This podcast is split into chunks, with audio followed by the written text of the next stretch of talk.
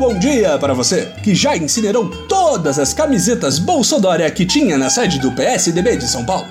Muito boa tarde para você que acha que o grande problema com o fato de Paulo Freire ser patrono da educação brasileira é um mural na frente do Ministério da Educação. E muito boa noite para você que acredita que uma pessoa com câncer não pode sair na rua, sorrir ou buscar ser uma pessoa minimamente funcional.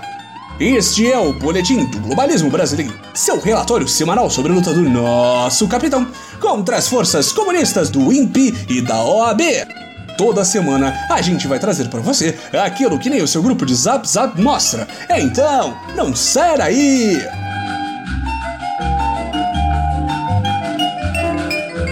Amigos, um dos acontecimentos mais corriqueiros da nova era revolucionária Jair Bolsonaro é quando as palavras proféticas de nosso capitão são escutadas com atenção pela ralé e então interpretadas de forma completamente errônea pela imprensa esquerdopata.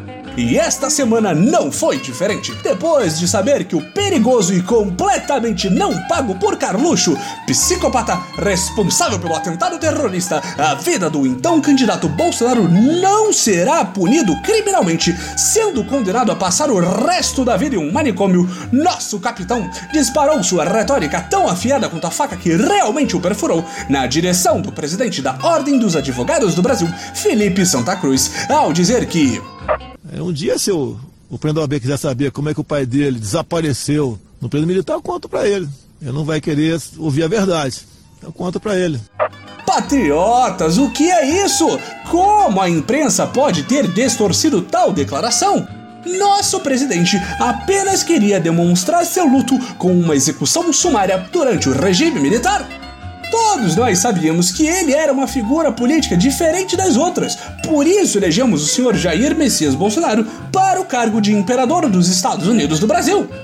Enquanto os presidentes anteriores eram todos comunistas que aproveitaram a suposta redemocratização após o período da Revolução Gloriosa, nosso capitão era um humilde lambedor de botas militares que chegou a ir além do que os líderes do antigo regime almejavam e tinha de ser constantemente repreendido por seus superiores militares que não reconheciam as ideias brilhantes do capitão. Um homem claramente atrás de seu tempo. Não por acaso, depois de ser forçadamente aposentado das Forças Armadas com ingresso na política, nosso capitão seguiu sua carreira falando sobre as maravilhas que ele e seus amigos aprontaram durante o período que o bom senso chama de ditadura.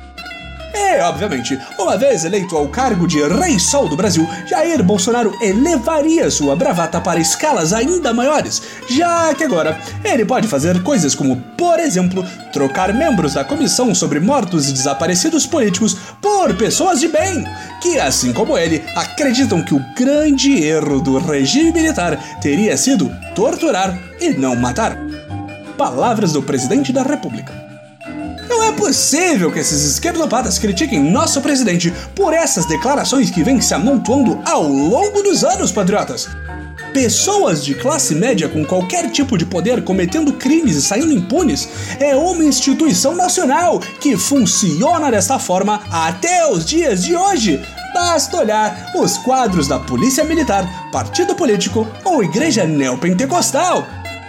E como nosso iluminado líder mesmo falou, é muito fácil culpar os militares por tudo o que acontece. E tá errado, amigo ouvinte. Não podemos criticar os militares por tudo o que acontece, mas definitivamente podemos culpá-los por Jair Bolsonaro.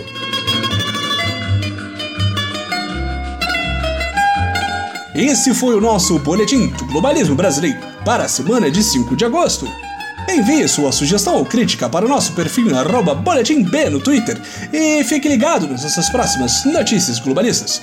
E lembre-se, ditadura nunca mais acima de tudo, Brasil acima de todos.